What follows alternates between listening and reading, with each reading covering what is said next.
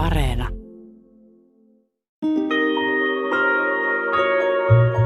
Monestihan käy sillä tavalla, että joku runo iskee niin lujaa, suorastaan on vähällä tyrmätä, että se tekee niin suuren vaikutuksen, että sitä kautta voi syntyä halu vaikka kääntää se. Ja sehän voi vaikka onnistuakin.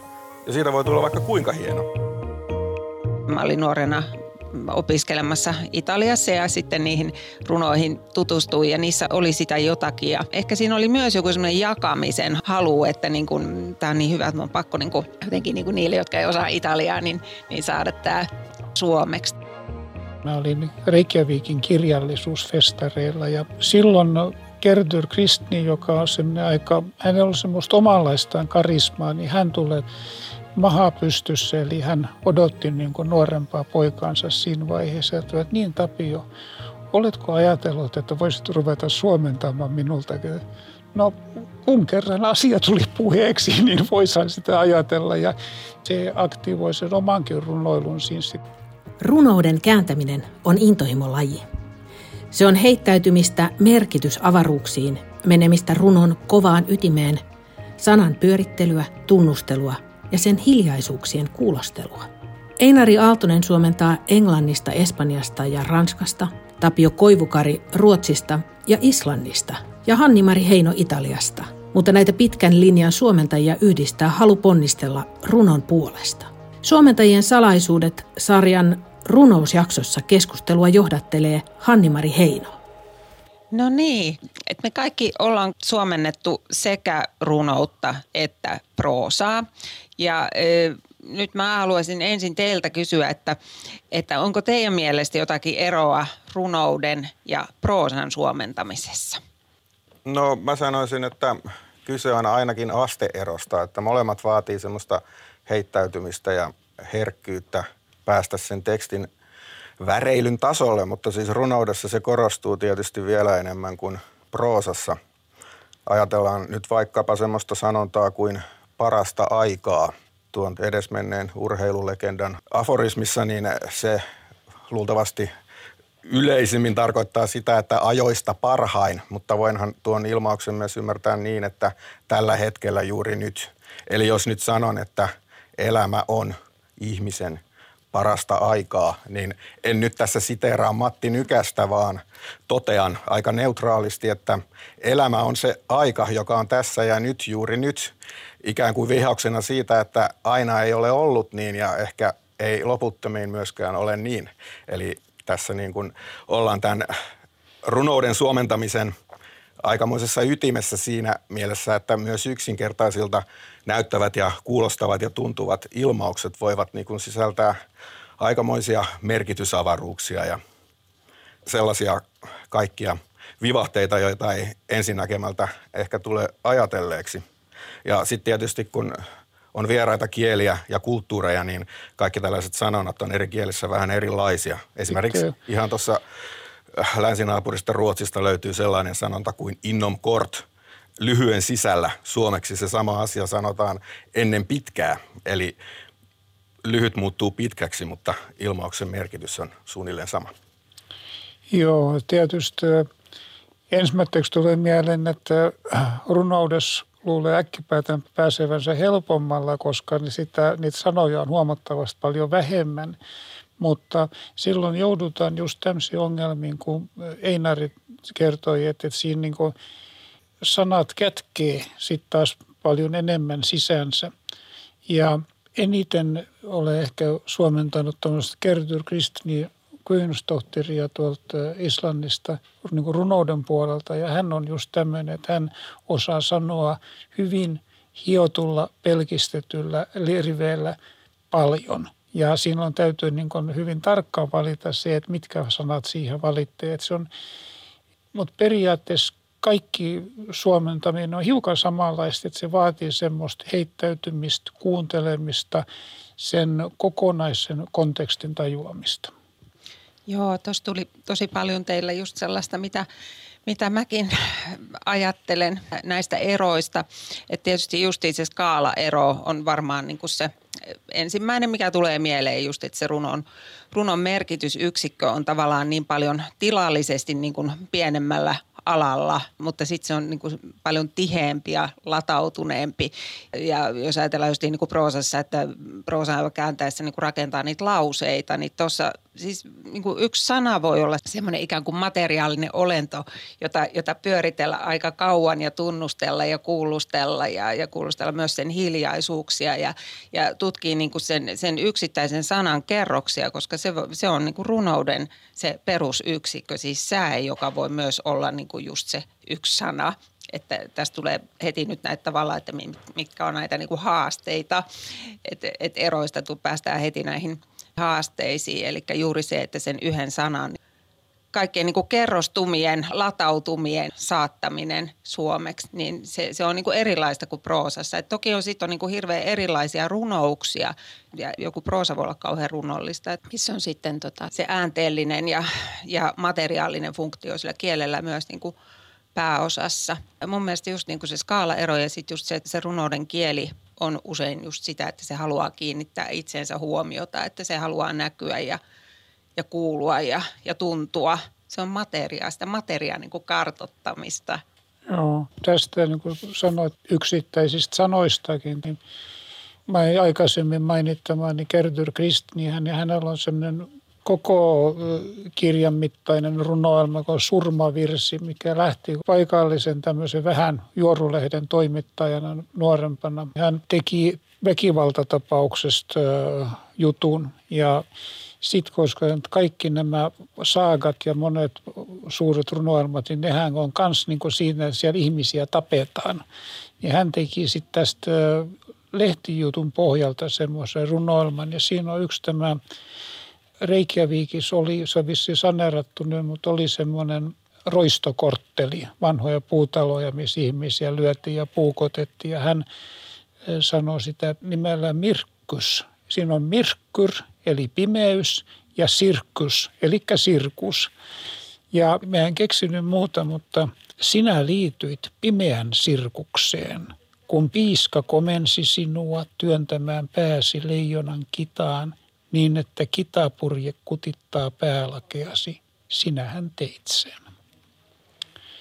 Ja niin edelleen. Joskus sitten täytyy tehdä tämmöinen, niin, mutta sitä ei saanut mitenkään sillä hienosti pakattua, mutta et että joskus joudutaan menemään tämmöiselläkin sitten. Haluatko sä Einari, tuliko sulle mieleen joku, joku esimerkki? Ei, tässähän näitä oli jo. Joo, jo. No niin, mutta nyt sitten otetaan sellainen kysymys, mikä ehkä niin kuin olisi mahdollisen yleisön huulilla ja vähän sellainen provokatorinenkin sellainen, että oletteko sitä mieltä, että kun kääntää runoja, niin täytyisi myös itse kirjoittaa runoja tai, tai olla niin kuin julkaisurunoilija, runoilija, mikä se sitten runoilijan määrä onkaan? Jos mä tästä lähtisin liikkeelle, niin mä problematisoisin heti kättelyssä tuon runoilijan, että mitä sillä tarkoitetaan. Mun mielestä niin kuin runoilija tässä yhteydessä, niin kun se liitetään tähän kääntämiseen, niin pitäisi olla henkilö, joka on valmis ponnistelemaan runouden puolesta. Siis sellainen henkilö, joka palvelee runoutta – kun taas sitten niin semmoinen runoilija, joka nykyään äh, lähdetään niin sen tuotteen kautta, niin hän voi olla henkilö, joka niin kuin käyttää runoutta instrumenttina niin kuin tuodakseen esiin oman agendansa. Eli runokokoelman kirjoittaminen ja runovalikoiman niin tuottaminen ei välttämättä tee tässä mielessä kenestäkään runoilijaa. Mulle tulee mieleen espanjalainen kirjailija Enrique Vilamatas, joka on, on kirjoittanut semmoisen kirjan kuin Bartelby ja kumppanit, jonka on ansiokkaasti suomentanut Anu Partanen. Ja tässä kirjassaan Vilamatas äh, tarkastelee kirjailijoita ja runoilijoita, jotka ovat ilmiselvästi runoilijoita ja kirjallisia ihmisiä, mutta ovat jättäneet jälkeensä hyvin vähän mitään julkaistua. Joskus eivät yhtään mitään. Eli tässä nyt korostuu se, että se valmis julkaistu teos on oikeastaan sivuseikka runoudessa, että kaikki se vaivan näkö, puurtaminen ja uurastaminen on siinä se oleellinen homma. Ja mä näkisin, että tässä runouden suomentajan, kääntäjän työssä, niin tämä on nyt se oleellinen paikka, missä operoidaan. Se, että tehdään asioita sen runouden puolesta, eikä se, että fiilistellään sillä, että kohta olen julkaistu runoilija. Runoilija siinä operoi just sen oman runouden siinä kovassa ytimessä, missä se runous tapahtuu. Ja sitten se lopputulos on vaan se, millä sitten se ansio tulee, jos on tullakseen. Eli runouden suomentaja edesauttaa runouden juurtumista maailmaan ja sen asettumista lukijoiden mieliin, jotta runoudella olisi se tärkeä asema maailmassa, niin sillä pitää olla lukijoita. Joo, olen ihan samaa mieltä, että, että runoilija sanan ympärillä leijuu semmoinen kauhean vahva aura ja sen takia just ehkä sitten ihmisillä tulee tällaisia kysymyksiä mieleen, mutta mun mielestä sitä on mitä kulloinkin tekee, että jos kääntää runoja, niin silloin täytyy niin kuin suhtautua runoilijana, että mäkin aloin kääntämään runoutta jo pitkälti ennen kuin mä olin oman kokoelman julkaissut ja joskus sitten kuuli kyllä niitä kysymyksiä, että oletko itsekin runoilija ja niihin oli kauhean vaikea vastata, koska mä koin, että mä muutuin runoilijaksi siinä, kun mä tein sitä työtä. Mm.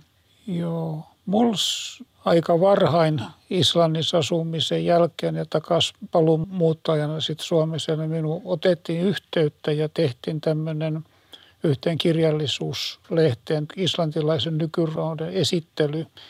Ja siinä oli tämmöinen työryhmä, missä oli muitakin mukana tältä tapaa. Mutta sitten mä olin joskus aikaisemmin välillä niin kuin puuskittain yrittänyt kirjoittaa runoja vaihtelevilla kielillä, siis suomeksi ja kotimurtellan ja, ja, ja joskus myös islanniksi. Mutta sitten se oli tuossa muistaakseni 2007 tai jotta mä olin Reykjavikin kirjallisuusfestareilla. Ja silloin Gerdur Kristni, joka on semmoinen aika, hänellä on semmoista omanlaistaan karismaa, niin hän tulee eh, maha pystyssä, eli hän odotti niin kuin nuorempaa poikaansa siinä vaiheessa, että niin Tapio, oletko ajatellut, että voisit ruveta suomentamaan minulta No kun kerran asia tuli puheeksi, niin voisihan sitä ajatella ja se aktivoi sen omankin runoilun siinä sitten myöhemmin ja sitten toinen kollega sitten taas Suomen päästä antoi tuon seuraavan potkuun, että kyllä sä voisis muuten runojakin kirjoittaa ihan julkaistavaksi asti. Ja mä rupesin sitten lapsuuteni murtel kirjoittamaan runoja. Hei, tästä tulikin tosi monta puolta nyt niin kuin samalla kerroit niin kuin just sitä, että miten olet itse aloittanut ja miten se on vaikuttanut sitten sun omaan kirjoittamiseen.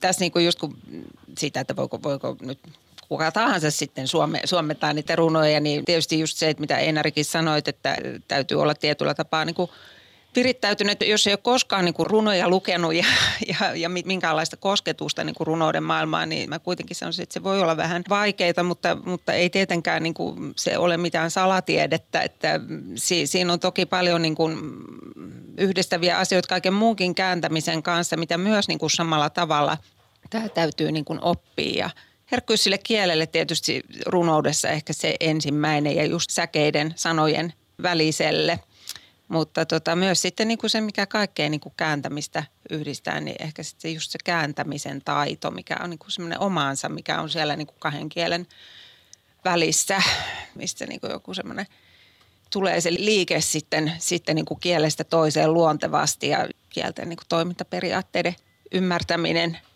Niin, mitä se Einari, mitä olet mieltä, että voiko opetella ja, tai voiko joku opettaa joku ulkopuolinen? Joo, no miksei. Siis eh, monestihan käy sillä tavalla, että joku runo iskee niin lujaa, suorastaan on vähällä tyrmätä, että se tekee niin suuren vaikutuksen, että sitä kautta voi syntyä halu vaikka kääntää se. Ja sehän voi vaikka onnistuakin. Ja siitä voi tulla vaikka kuinka hieno. Runolla on sellainen kyky niin kuin vaikuttaa ihmiseen, että se tekee siitä ehkä hetkeksi vielä fiksumman kuin se oli alun perin. Sitten ehkä meillä, kun me ollaan – ammattilaisia, niin meidän pitää tuottaa niitä säkeitä myös silloin, kun ei nyt ihan semmoiseen inspiraation valtaan jo pääse tai ei, se, ei ole mahdollista, niin silloin pitää sitten turvautua siihen, mitä on siinä kokemuksen myötä saanut oppeja kun tekemällähän tässä sitten rutinoituu niin, että tietää, miten toimia sitten, kun kerran tai kolme kertaa viikossa tai joka toinen – minuutti tulee se hetki, että nyt ei tämä niin kuin oikein suju, niin sitten tietää, miten toimia ja miten sitä kannattaa käännellä kuin rupikin kuutiota ja sitten miettiä, että miten tästä pääsee eteenpäin. Ja kyllähän meillä varmasti on kullakin niin kuin omat keinomme sitten päästä pattitilanteesta eteenpäin käymällä lenkillä tai juomalla kuppiteetä tai mm. punnertamalla tai mitä milloinkin.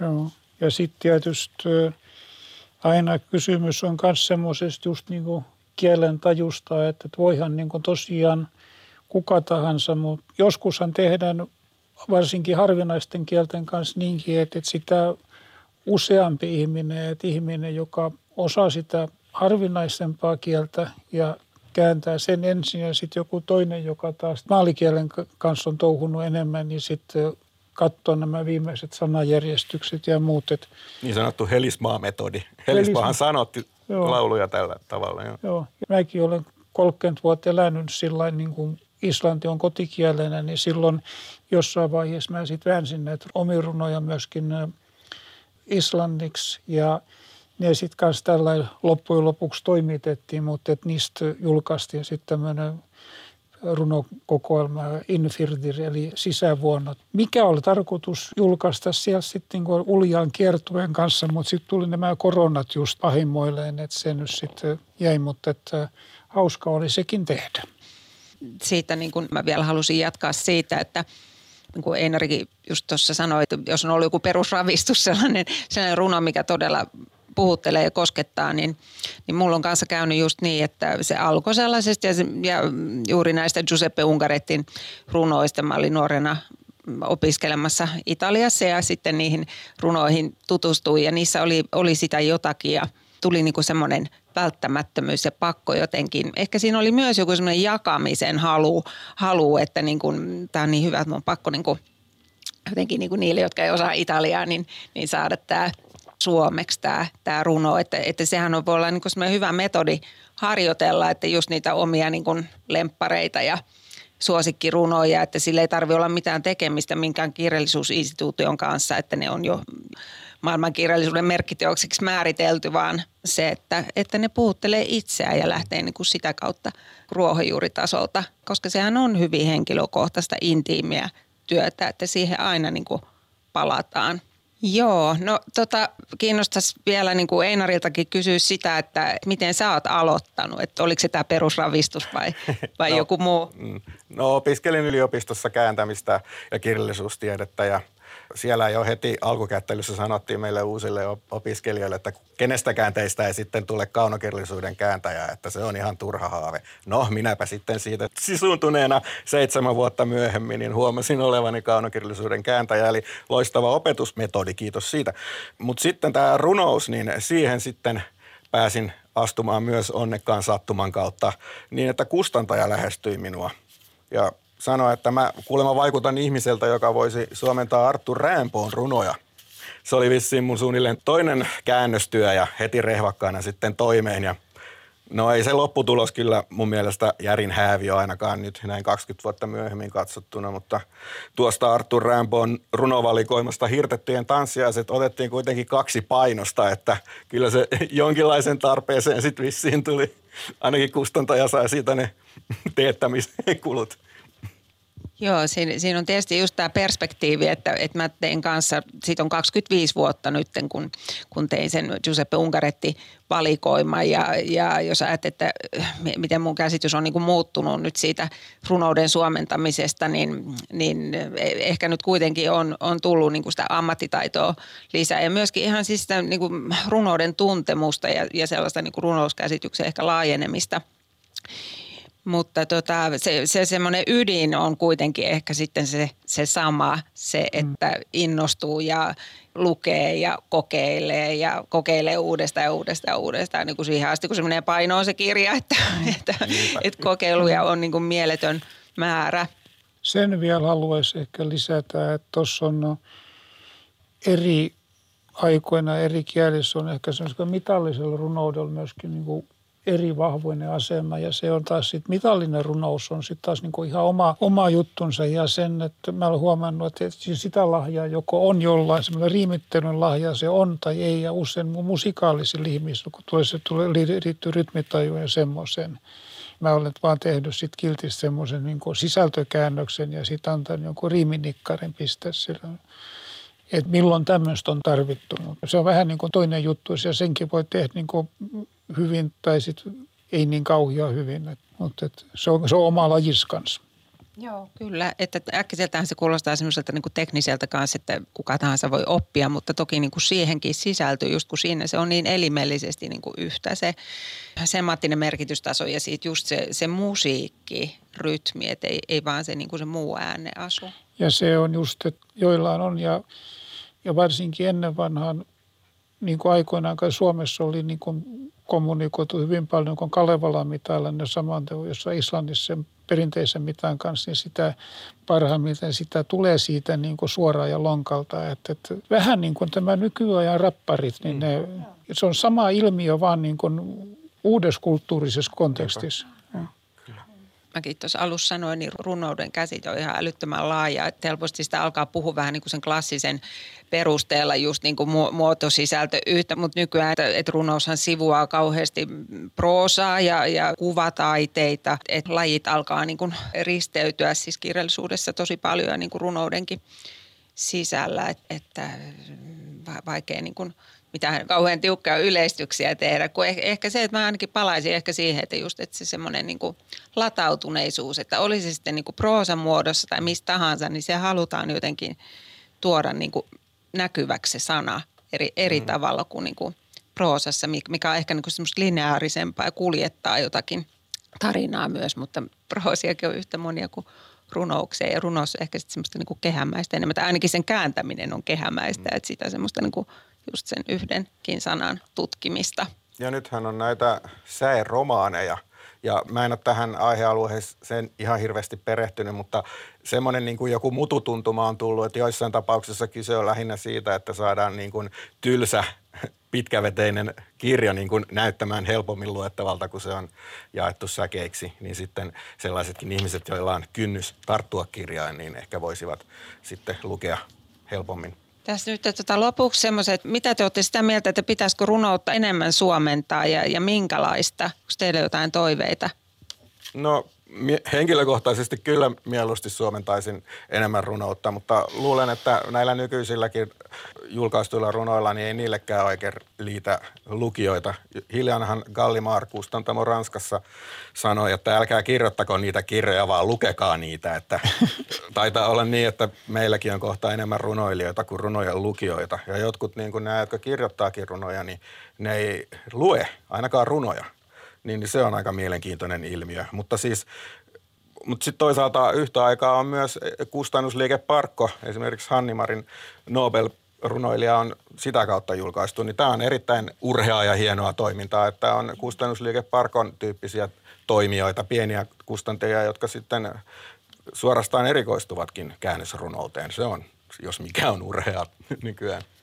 Joo, siis tämähän lepää paljolti just, just tällaisten niin asiaan vihkiytyneiden pienkustantamojen varassa ja sitten lehtien varassa, jotka julkaisee käännösrunoutta.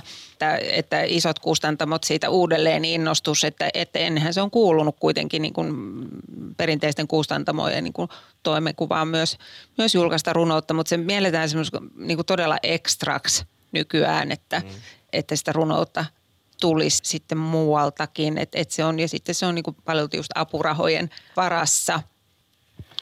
Joo, samoin. Hyvä, jos nyt edes näinkin, mutta tietysti suotavaahan olisi, että se e, myöskin runoutta käännettäisiin eri puolelta. Että kyllä se aina niin kuin sitä maailmankuvaa avartaa ja myös suotavaa olisi, että ihmiset löytäisi. Jokut on tietysti löytäneetkin sen, mutta että kasvattamaan ei oikein lukijoita voi alkaa mm. sillä tavalla, mutta, mutta olisi hienoa, että, että nuoremmatkin polvet löytäisi. Ja se on se, että runouteen tulee näitä erilaisia muotoja. Ja kyllä mä silti toivoisin itse niin kuin henkilökohtaisesti, että myös niin kuin sellaisia kirjallisuushistorian varrelta tulisi sellaisia perusteoksia enemmän vielä ja – se, että mitä italialaisen kirjallisuuteen tulee, niin, niin mun haaveena olisi niin kuin luoda jotain semmoista jatkumaa, että missä niin kuin tavallaan niitä runoilijoitakin voisi lukea niin kuin suhteessa toisiinsa. Se on iso, iso työkenttä. Sanokaa te vielä viimeiset haaveet. No kirjoittuja runoilijoita voisi just tässä hengessä suomentaa lisää siis Ranskasta, niin kuin olen suomentanut Rämpoota, niin siihen sitten rinnalle Tristan Corbieria esimerkiksi, niin saataisiin kunnon kirottujen runoilijoiden näkijäiset päälle? Mä en ole päässyt tuohon kirottuihin asti, mutta et ihan tämmöisiin niin kuin viime aikojen merkittäviä, just kustannusliike Parkko julkaista Sigurdur Paulsonia runon ääntä etsimässä, eli tämmöisen valikoiman. Hän oli hauskas äijä, jonka mäkin kerkesin muutaman kerran tapaamaan, mutta hän on hiljattain edes mennyt. On vielä muutama semmoinen islantilainen runoilija, joita voisi ehkä ajatella vielä suomennettavaksi. Näitä sitten jäädään odottelemaan ja toivotaan, että haaveet toteutuu.